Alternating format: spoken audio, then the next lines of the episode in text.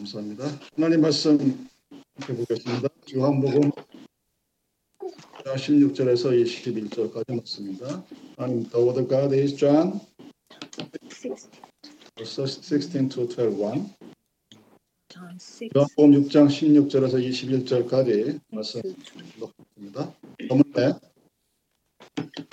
제자들이 바다에 내려가서 배를 타고 바다를 건너 가버나움으로 가는데 이미 어두웠고 예수는 아직 저희에게 오시지 아니하셨더니 큰 불어 파도가 일어나다 제자들이 노를 저어 시별에쯤 가다가 예수께서 바다 위로 걸어 배에 가까이 오심을 보고 두려워하거늘 가라사대 내니 두려워 말라 하신대 이에 기뻐서 배로 영접하니 배는 곧 저희 가려던 땅에 이르렀더라.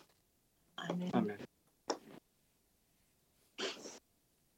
이 지구를 크게 동양과 서양으로 나눌 수가 있습니다. 이 동서양의 차이를 말할 때 예로 드는 것 중에 하나가 문수입니다. 동양에서의 철학 또는 사고방식은 모든 높은 곳에서 낮은 곳으로 떨어지는 것으로 받아들입니다. 그리고 그것을 인위적으로 고치거나 다른 방법으로 하려고 하진 않습니다. 서양의 사고방식은 그 높은 데서 밑으로 떨어지는 그 물의 흐름을 거꾸로 합니다. 그래서 분수라는 것을 만들고 그러한 감각으로 그러한 철학이나 사고방식을 바라봅니다. 그럼 단순히 그 미적인 그 감각으로 볼 때 높은 곳에서 떨어지는 그 나야가라 폴에 주는 아름다움, 강화, 그 자연의 아름다움이나 그 인간이 만든 가장 욕망의 덩어리라고 불려지는 그 라스베이거스에서 밤에 보여주는 그 불꽃놀이 플러스 그 분수의 색깔을 집어넣어서 주는 그 분수쇼 굉장히 아름답습니다. 이 두 아름다움은 차이가 있지만 어찌 보든 둘 다 아름다워요. 강험한 폭포의 떨어짐이나 거꾸로 물이 솟구쳐 올라가는 그 휘황찬란한 꽃의 아름다움이나 다 같이 아름답습니다. 하나는 자연 그대로의 상태를 바라보는 것으로서의 아름다움을 추구하고 다른 하나는 인간의 노력과 힘 그리고 희망, 욕망 이런 것이 들어간 그런 아름다움. 이 둘 중에 무엇이 더 옳고 무엇이 더 바르다는 것을 말하고자 하는 것이 아닙니다. 그러한 차이가 우리들 안에 존재한다는 사실을 말하고 있는 것입니다. 그럼 우리가 일상적으로 느끼는 가든, 정원이라고 부르는 곳에서도 이 서양과 동양의 차이는 아주 극명하게 드러납니다. 서양을 대표하는 그 베르사유스의 정원은 이학적인 아름다움이 있어요. 결제되어지고 다듬어지고 그래서 그 정원 안에 있는 것이 나무든 꽃이든 또는 풀이든 간에 인간의 손에 의해서 아름다움이 표현이 됩니다. 여러분이 한국에 가실 때가 있으면 꼭 가봐야 될 것 중에 하나가 비연입니다. 시크릿 가든이라고 하는 거예요. 영어로 시크릿 가든이거든요. 요즘 들어가기 참 힘들지만 그 비연에 가면 동양인들이 생각하는 아름다움의 극치가 무엇인가를 여실히 보여줍니다. 여러분이 그것을 볼 수 있는 미적인 감각이 있다면 아무것도 손에 대지 않았는데 자연 그대로의 상태에서의 어떤 아름다움을 느낄 수가 있는 다 같은 하나님이라는 하나의 조상을 통해서 만들어진 우리에게 불구하고 우리에게 주어진 아름다움을 표현하는 방식이 이렇게 서로 다릅니다. 미적인 감각만 다른 것이 아니라 삶에 대한 표현도 달라요. 그리고 누구에게나 똑같이 적용되어지는 시간에 대한 생각과 철학도 다릅니다. 다 다른데 삶에 대한 표현의 방식은 다르지만 삶을 바라보는 근본적인 essence of life, 기본적인 삶을 원리는 똑같습니다. 그래서 동양이나 서양을 막론하고 우리들의 삶에서 가장 중요한 것이 무엇이냐라고 얘기할 때 그래서 한 단어로 표현하면 만남이라는 단어로 표현합니다. 미팅, 만나는 거죠. 우리들이 어떤 상황에 있든지 우리들의 삶을 이루어가는 기본적인 그 에센스, 본질은 바로 만남으로부터 시작이 된다는 겁니다. 이 만남이라고 하는 단어는 우리의 삶을 풍성하게 합니다. 그리고 아름답게 할 수도 있고 그 반대일 수도 있습니다. 그래서 우리가 진정 이 땅을 살아가면서 천국이라는 개념을 죽은 이후에 갈 그런 이상향에, 그러면 이상향이라는 말은 우리가 도달할 수 없는 것을 얘기해요. 헛것을 바라보는 의미로 얘기합니다. 철학적인 사고방식으로. 그래서 그것이 아니라 오늘 우리들이 살아가면서 우리들이 살아가는 삶이 천국에서 누릴 수 있는 그 기쁨과 행복이 충만한 삶으로서의 삶을 우리가 오늘을 살아가려고 한다면 우리는 이 만남이라는 단어에 대해 깊은 관심과 애정 그리고 주의를 기울여야 합니다. 왜냐하면 서양과 서양에선 그 어느 누구를 막론하고 만남을 통해서 삶이 풍성해지고 아름다워질 수 있고 또 그렇지 않을 수도 있기 때문입니다. 그래서 우리는 기도할 때 이 만남을 위하여 하나님께 간절히 기도해야 합니다. 소원하고 그리고 그 만남을 위해서 노력하는 삶을 살아야 합니다. 우리들이 기도해야 할 기도의 대상, 목적 그리고 얻기 위한 그 만남이라는 곳에 무엇이 있을까? 그런 그 첫 번째가 친구와의 만남입니다. 평생 살아가면서 여러분의 삶 속에서 수없이 많은 사람들을 만나죠. 그리고 그들과 함께 살아갑니다. 근데 그 수많은 사람들 중에서 그렇게 많은 사람들 중에서 한 사람의 진정한 친구 없는 그런 삶을 살아가는 사람도 아주 많습니다. 정말 불행한 일이죠. 한국의 철학을 대표하는 분 중에 한 분이 함석헌 선생님이 그의 시에서 그대는 그 사람을 가졌는가? 그래서 우리들에게 이런 질문을 합니다. 말리길 떠나는 길, 처자를 내맡기며 갈 만한 사람, 그 사람을 그대는 가졌는가? 헛던 배 꺼지는 순간 무명대 서로 사양하며 제발 너만은 살아다오 할 만한 사람, 그 사람을 그대는 가졌는가? 이와 같은 친구가 있다면 그 사람의 삶은 최소한 성공한 삶입니다. 행복한 삶이에요. 그리고 그런 친구의 만남에 대해서 우리는 하나님께 기도해야 합니다. 두 번째 만남이 부부 간의 만남이죠. 특별히 독신의 은사를 받아서 나는 결혼하지 않고 하나님과 살겠습니다 하고 고백하거나 서운한 사람을 제외하면 보통의 사람들은 대다수가 결혼을 하고 남편과 아내를 만나게 됩니다.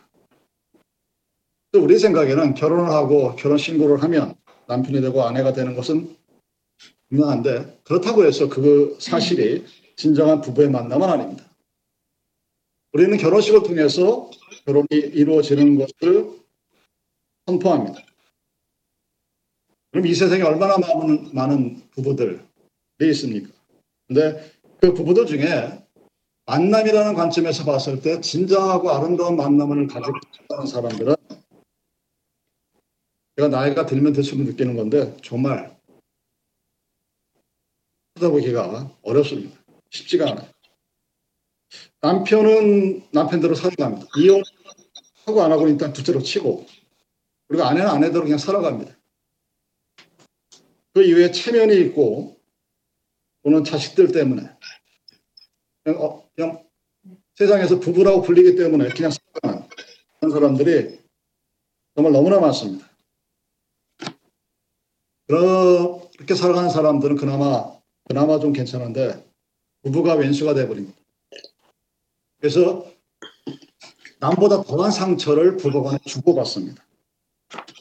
그렇게 살아가는 사람이 통계만 따져도 셋 중에 여러분 인간사의 행과 불행을 가만히 한번 생각해 보십시오. 그중에 90%가 가장 가까운 가족 안에서 일어납니다. 내가 내 삶이 불행하다고 느끼거나 내 삶이 행복하다고 느끼는 것은 가족 간에서의 관계 때문에 일어나는 일이 90%가 넘는다는 얘기입니다. 대부분의 부부가 가장 행복한 때가 언제냐? 결혼식 할 때라고. 네, 여러분, 그런 부부는 정말 불행한 부부예요. 결혼식 때가 가장 행복하고 그때가 가장 사랑스러웠다면 불행한 사람이죠. 왜? 그 위에 삶이 없으니까. 정말 행복한 사람들은 결혼식 할 때의 그 기쁨과 감사가 가장 적은 것이 되고, 그래서 어제보다는 오늘이, 오늘보다는 행복한, 그렇게 살아가는 사람이 축복받은 삶이죠. 남편과 아내가 서로 다른 사람과 만나서 시간이 지날수록 더욱더 깊이 사랑하고, 더욱 아껴주고, 더욱더 사랑하게 된다면 그 사람이 축복받은 사람입니다. 결혼하신 여러분들, 결혼할 때가 가장 행복하다고 느끼면, 아니면 그때보다 지금이 더 행복하다고 느끼는 거죠.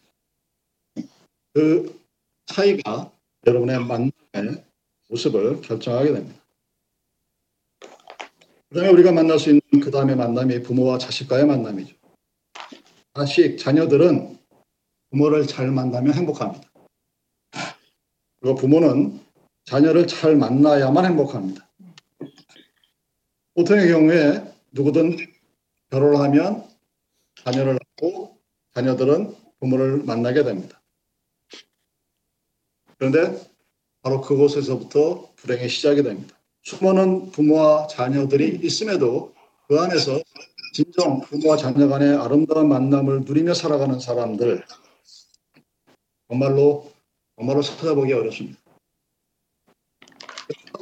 그 부모와 자녀 간의 관계 때문에 많은 사람들이 외로워하고 힘들어하며 불행한 삶을 살아갑니다. 일일이 얘기할 필요가 없을 정도로 열려있는 그런 모습입니다. 10년, 20년 전에 한국 교회에서 아버지 교실, 어머니 교실이 유행을 이룬 적이 있습니다. 유행처럼 번졌어요. 요즘은 좀 시들해지는데, 그러니까 자기가 아버지인지 어머니인지를 모르고 살아가는 겁니다. 그 아버지 교실, 어머니 교실이라는 그 타이틀 자체가 그것을 우리에게 말해주고 있습니다. 그러니까 어느 순간 내가 아버지인가, 어머니인가, 부모인가, 자녀인가를 깨닫게 해주죠. 나중에 시간이 되면 말씀드리겠지만, 그렇게 된 이유가 자기의 아이덴티티, 나는 내 삶을 어떻게 살아야 되는지 모르고 살아가는 사람들이 이러한 불행의 시작이 되게 됩니다. 그래서 스스로를 누군가를 위해서 희생하고 섬기고 봉사하는 어떤 의무감에 사로잡혀서 부모와 자녀 간의 관계를, 만남을 이루어가려고 합니다. 그러니 힘들고 어렵겠죠. 그럼 부모와 자녀 간의 진정한 만남이 없이 세상을 살아간 것은, 여러분들이 세상의 그 어떤 것을 다 누린다고 하더라도 그것이 없으면 불행한 사람입니다. 그 반대로 여러분이 세상에서 때로 실패하고 쓰러지고 힘들어 했을 때 부모와 자녀 간의 그 만남이 있어서, 진정한 만남에 있어서 자녀들에게 그 부모가 위로가 되고, 부모들에게는 자녀가 위로가 되고 감사가 된다면 그 사람은 세상에서 어떤 일을 겪어도 불행하지 않습니다. 누구도 부러워하지 않습니다. 그런 삶을 살아가는 것이 바로 부모와 자녀 간의 올바른 만남의 관계입니다. 그리고 여러분의 인생을 아름답게 살아가기 위한 그 만남은 스승과의 만남이죠. 여러분이 여러분의 삶 중에서 존경하는 스승을 한 사람만 만날 수 있어도 그것은 축복이자 그 사람의 인생의 성공을 담보하는 것입니다. 살다가 잘못 실수할 수도 있지만 거의 틀림없이 다시 회복할 수 있는 것은 나에게 올바른 스승이 있다는 문제 때문입니다. 우리는 수없이 많은 나를 가르치는 티처들을 만나죠. 근데 대부분의 사람들은 그 수없이 많이 만난 그 선생님들 중에 단 한 명의 진정한 스승도 만나지 못하고 인생을 보낼 수가 있습니다. 거의 40년의 세월이 지났지만 잊어버리지 않는 말 중에 하나가 교생 실습을 나갔을 때 교장 선생님이 그렇게 말씀하시더라고요. 스승은 많으나, 아니, 선생은 많으나 스승은 없고 학생은 많으나 제자가 없다. 그 말을 지금도 기억하고 있는데 40년의 세월이 흐른 지금도 가르치려고 하는 자들은 많지만 본받고 따라가는 스승은 없고 배우겠다는 학생은 많지만 그 삶을 따라가는 제자는 없다는 말이 실감이 납니다. 이 부분이 바로 우리들의 갖고 있는 사회적인 문제예요. 가르치는 자와 가르침을 받는 자의 인격적인 만남이 없습니다. 물론 그 인격적인 만남이 없어도 지식은 전달할 수 있어요. 가르칠 수 있습니다. 그런데 퍼스널이라고 하는 그 개인적인 내러티라고 하는 인격이 서로 만나지 못하는 그러한 만남은 만남이 아니라 매매입니다. 그냥 돈을 받고 지식을 사고 파는 거예요. 여러분이 나온 학교가 아무리 유명하든 유명하지 않든 여러분의 삶에서 스승이 없을 때 그것이 바로 오늘날 우리 교육에 문제가 되는 것이고 그 문제가 우리가 안고 있는 이 사회적 여러 가지 문제의 기본에 속한다는 것입니다. 가끔가다 말씀드리지만 저는 미국에 와서 그 비블리컬 세미나의 그 교수님들을 받아보면서 지금도 느끼는 감동이 있습니다. 아, 기독교인으로서 살아가는 삶의 삶이 저런 것이구나 하는 것을 느꼈어요. 느끼고 따라하고 싶고 카피하고 싶고 그렇게 살아가고 싶고 근데 참 도달할 수 없는 것 같은 경제에 다다랐던 아름다움을 봅니다. 그 노 교수님들을 보면서 그분들을 존경하고 리스펙트하고 감사하고 기뻐할 수 있는 그분들을 만날 수 있다는 것 자체가 그분들과 함께 몇 년간 숨을 쉬고 한 공간에 살아갔다는 것 자체가 저에게는 지나 크나큰 기쁨이자 지금 오늘을 살아가는데 그래서 여러분들에게 진정한 스승이 있기를 하나님께 기도하기를 바랍니다. 만일 여러분들이 그런 스승을 갖고 있지 못하다면 여러분들은 불행한 사람이에요. 그래서 하나님 앞에 기도하시기 바랍니다. 그 다음에 우리는 책과의 만남이 있습니다. 한 분의 올바른 스승만 있어도 책과는 잘못되지 않는 것과 마찬가지로 한 권의 책이라도 내가 뜨거운 마음으로 읽은 책이 있다면 그 사람 역시 잘못되지 않습니다. 우리들은 얼마나 많은 글과 책을 읽습니까? 오늘날 우리들은 소위 말하는 정보의 바다에 삽니다. 인포메이션이 너무나 많아서 바다 같다고 얘기해요. 요즘 하루에도 수십 번씩 카톡이라는 것을 통해서 또는 뭐 인스타그램을 통해서 수없이 많은 인포메이션들이 차고도 넘칩니다. 가짜도 많고 거짓도 많고 물론 그것을 통해서 지식도 얻고 정보도 얻지만 여러분의 인생에 있어서 가장 중요한 책 한 권을 고르라고 하면 말을 못하는 사람들이 꽤 있습니다. 그런 좋은 책을 만난다는 것은 여러분들이 학교까지 못하고 좋은 스승이 없어도 책은 얼마든지 만날 수가 있습니다. 그래서 우리는 나의 인생을 바꿀 만한 책을 위해서 하나님께 기도하고 간구해야 합니다. 여러분이 성경을 볼 때 그 성경의 시편 기자가 이렇게 고백을 합니다. 너의 말씀이 홍의 꿀보다 더 달다 라고 고백을 해요. 만약 이 고백이 여러분의 고백이고 여러분의 느낌이라면 여러분들은 이미 크나큰 축복을 받고 살아가는 사람들이에요. 하나님 말씀을 읽는 것이, 그리고 그 말씀을 통하여 받는 데 감정이 다른 것이 아니라 시편 기자의 고백처럼 선입골보다 더 다른 말씀, 그러한 성경과의 만남, 그것이 여러분의 인생을 좌우할 수 있다는 것입니다. 그리고 마지막으로 이를 페스커의 만남이죠. 여러분들이 기독교인으로서의 아름다운 삶을 살아가기를 원하신다면 내가 어떤 일을 만날 것인가를 위해서 기도하고 노력하셔야 합니다. 많은 사람들은 일이라는 것보다는 그 타이틀에 관심이 많죠. 근데 정말 우리를 행복하게 하는 것은 자리가 아니라 내가 일할 수 있는 어떤 일입니다. 정말 좋아하는 일.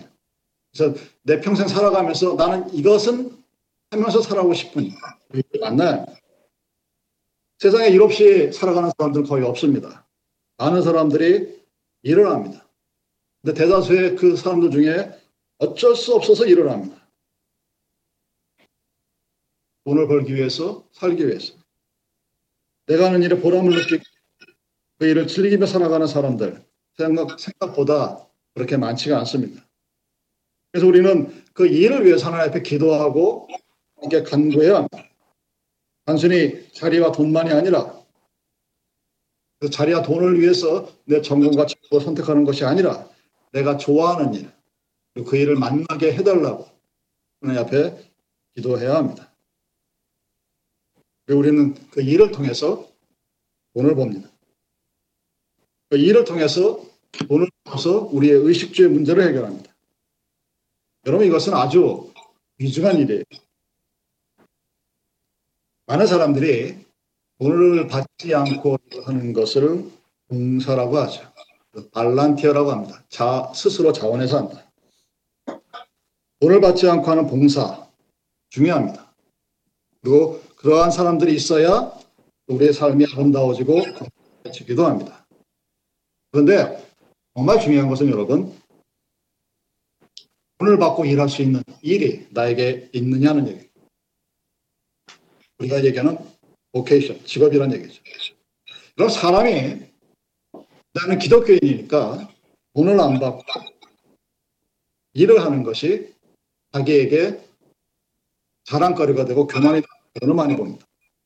그럼 우리가 일을 하고 돈을 받는 것, 이건 부끄러워할 일이 아닙니다. 잘못된 것도 아닙니다. 누가복음 10장 7절, 일꾼이 일을 하고 삭을 받는 것이 마땅하다라고 얘기합니다. 사업을 하면서 정당하게 이윤을 추구하고 올바르게 돈을 받는 것, 다른 일입니다. 옳은 일이에요.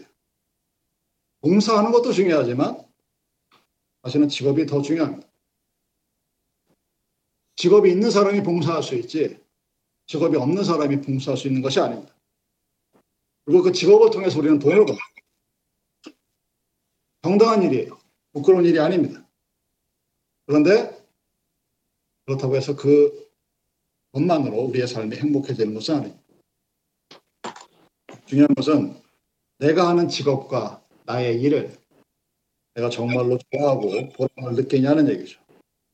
내가 하는 일을 정말로 좋아하고 귀하게 여기는 사람이 행복한 사람입니다.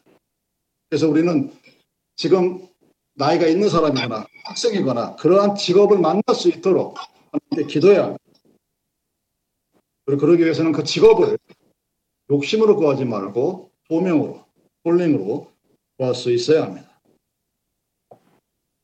그럼 성경은 하나님께서 뜻이 있고 계획이 있어서 우리를 만드셨다라고 얘기합니다. 누군가에게는 이 일을 맡기고 저 사람에게는 저 일을 맡기고 그런 계획이 있습니다. 그리고 어떤 일을 맡기기 위해서 하나님은 우리들에게 은사라고 하는 기프트를 주십니다. 그래서 하나님으로부터 은사를 받은, 그래서 그 은사와 관계된 일을 누구보다 더 잘할 수 있는 사람, 그러한 직업을 선택한 사람은 인생 자체가 재미있고 즐겁습니다. 나라는 사람이 누구인가를 먼저 분명하게 알고 그렇게 살아가면 행복한데, 내 은사와 상관없이 세상의 욕심에 따라 돈만을 쫓아가는 사람들은 모두 실패할 수밖에 없습니다. 물론 그렇게 열심히 살다 보면 세상적인 성공을 통해서 돈도 벌고 지위도 얻을 수 있지만 그 일을 통해서 느낄 수 있는 즐거움과 보람, 소명 이런 것은 얻을 수가 없게 됩니다. 그러면 삶은 자동적으로 불행해질 수밖에 없죠. 그래서 일과의 만남은 소중합니다. 여러분이 하고 있는 일에 만족과 보람을 느끼고 하나님의 소명을 느끼는 그런 일을 하면서 살아갈 수 있어야 됩니다. 그렇지 않고 세상의 어떤 욕심을 통해서 그런 일을 하게 되면 하나님과의 삶에 어떤 잘못되어지는 부분들을 나타나게 됩니다. 여러분, 이 어지러운 세상 조금 있으면 베트남 비엔나모가 10년 동안 벌어졌어요. 10년 동안 약 5만 8천 명이 죽었습니다. 사람들이 난리를 났죠. 무브먼트가 일어나고 불과 한 달 만에 베이러스로 10년 동안 죽은 사람의 숫자와 비슷해지는 현실이 오늘입니다. 이런 세상 속에 살면서 우리는 어떻게 행복하게 살 수 있을까? 여러분들은 그 행복한 삶을 원하신다면 진정한 만남을 위해서 기도해야 합니다. 나를 위해 죽을 수 있는 친구와의 만남, 서로 사랑하고 아낄 수 있는 남편과 아내와의 만남, 서로 위로가 될 수 있는 부모와 자식 간의 만남, 나에게 길잡이가 될 수 있는 스승과의 만남, 내 인생을 바꿀 수 있는 책과의 만남, 그리고 내 인생의 즐거움을 위한 직업과의 만남, 그 모든 만남을 위해서 기도하고 노력해야 합니다. 왜냐하면 그런 만남이 없이는 우리는 행복할 수가 없기 때문입니다. 어떻게 해야 그 모든 만남을 할 수 있는가? 우리는 그 가장 밑바탕에, 기본에 하나님이라는 존재가 있다는 사실을 고백할 수밖에 없습니다. 여러분, 하나님을 만나면 제가 지금까지 말씀드렸던 그 6개의 모든 만남을 할 수가 있습니다. 하나님과의 만남은 마스터키예요. 우리가 친구를 만날 수 있고, 스승을 만날 수 있고, 책을 만날 수 있고, 일을 만날 수 있고, 부부를 만날 수 있고, 부모와 자녀를 만날 수 있는 그 바로 나와 하나님과의 만남. 여러분이 진정으로 하나님을 만나면 그 모든 만남을 통해서 우리에게 주어지는 행복한 모습을 우리는 이룰 수가 있습니다. 여러분도 얼마나 많은 사람들이 예수를 믿는다고 고백하면서 교회 생활을 합니다.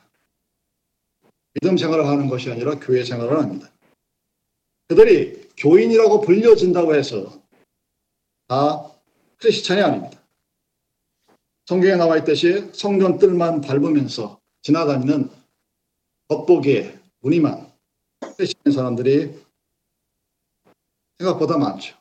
하나님과 진정한 만남을 이루지 못한 채 평생을 하나님 밖에서 사는 그런 사람들이 얼마나 많은지 모릅니다. 근데 그런 사람들은 평생을 교회를 다녔다고 해도, 평생을 예배를 드렸다고 해도 하나님이 누군지 모릅니다. 하나님이 누군지 모르니까 진심으로 하나님을 사랑할 수도 없고 좋아할 수도 없습니다. 아, 저분과 가까이 하면 나에게 뭔가 이익이 있을 것 같고, 멀리 하자니 왠지 벌을 받을 것 같은, 그것이 아니면 습관상 주일날 교회를 가지 않으면 아침에 일어나서 이를 닦지도 않고 세수를 하지 않은, 그냥 꺼림칙하고 찝찝한 그런 무엇 때문에 교회를 다니는 사람들이 많아도 너무 많습니다. 여러분, 근데 중요한 것은 그들은 평생을 믿었다고 하는데 하나님을 못 만난 사람들이에요. 그래서 하나님의 능력이 무엇인지, 하나님의 사랑이 무엇인지 체험하지 못한 사람들입니다. 본문에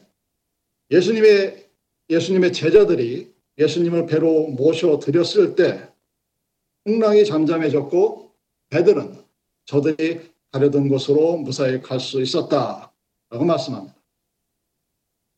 여러분, 우리가 살아가는 세상은 풍랑이 있는 바다입니다. 항상 흔들려요. 평안을 유지한다는 것이 쉽지 않은 것이 우리들의 삶입니다.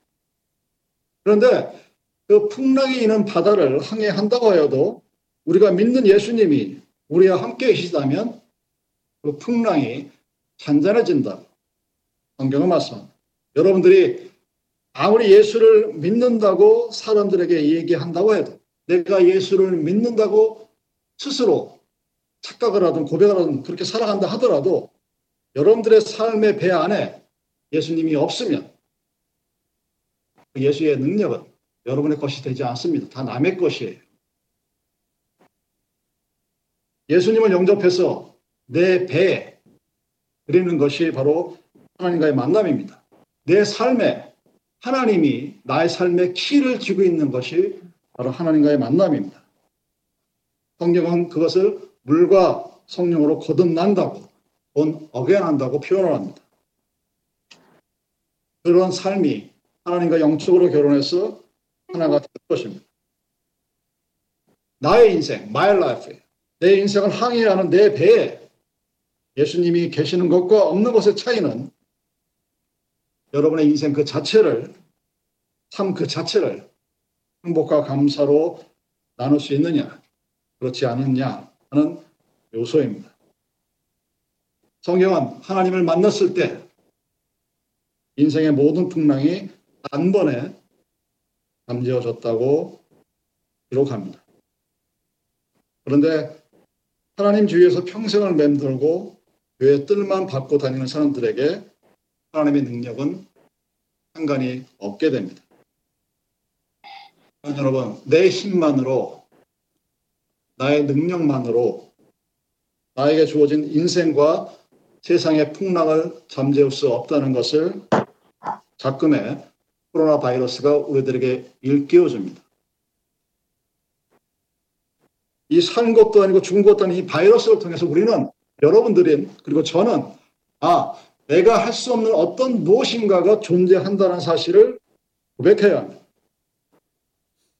그럼에도 불구하고 이러한 풍랑이 있는 바다 속에서 우리가 항상 감사하고 기뻐하고 찬양할 수 있는 것은 바로 하나님을 만나느냐 만나지 않았느냐의 차이입니다. 그럼 교회에 다니는 것, 예배에 참석하는 것이 전부가 아닙니다. 하나님을 만나는 것이 시작이자 가장 중요한 겁니다. 저는 여러분들이 하나님을 만나고 싶어하는 선한 욕심이 있기를 기대합니다. 그래서 기도할 때마다 하나님의 만남을 위해서 기도하고 노력하고 하나님이 내 인생에 개입하고 하나님이 나의 결정과 판단에 영향력을 미치기를 하나님께 간구하는 그런 기도를 여러분들이 하기를 원합니다. 너무 세상의 것들 중에 갖고 싶어서 열심히 노력을 해도 하지 못하는 것들이 참 많죠. 다들 부자가 되고 싶어하고 다들 세상에서 원하는 그런 것들을 갖고 싶어 하지만 모든 사람들이 내가 갖고 싶다고 해서 다 가질 수는 없습니다.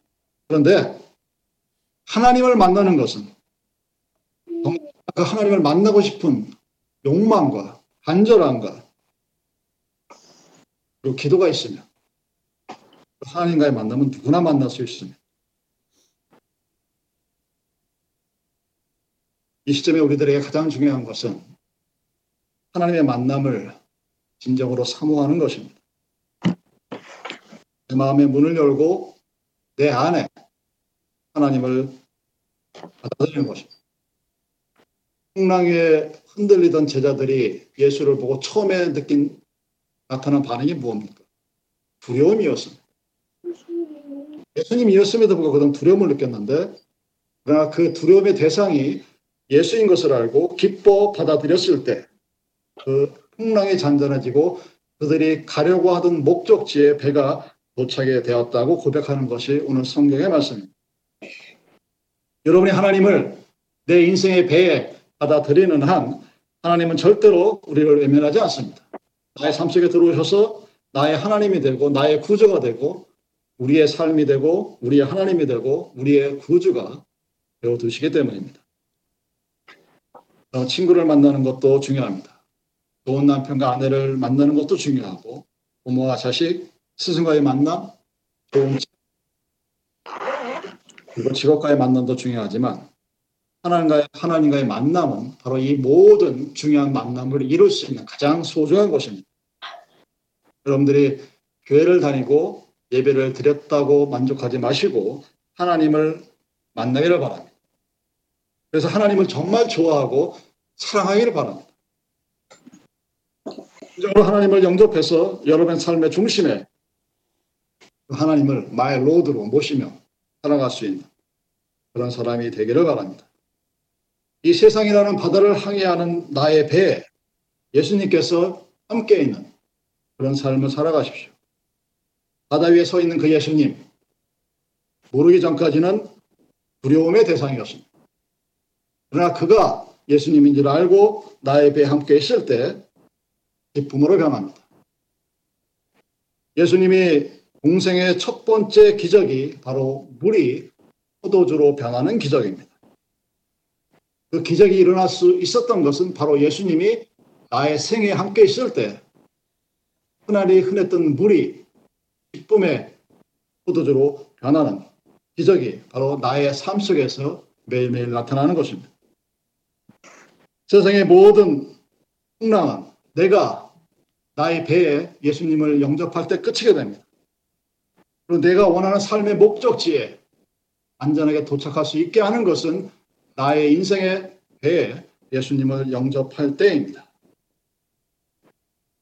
하나님과 함께 걸어가고 하나님 만남의 신앙을 갖고 예수를 믿는, 그래서 이 험한 세상에서 승리의 삶을 살아가는 주님을 믿는 저와 여러분들이 되기를 주님의 이름으로 원합니다.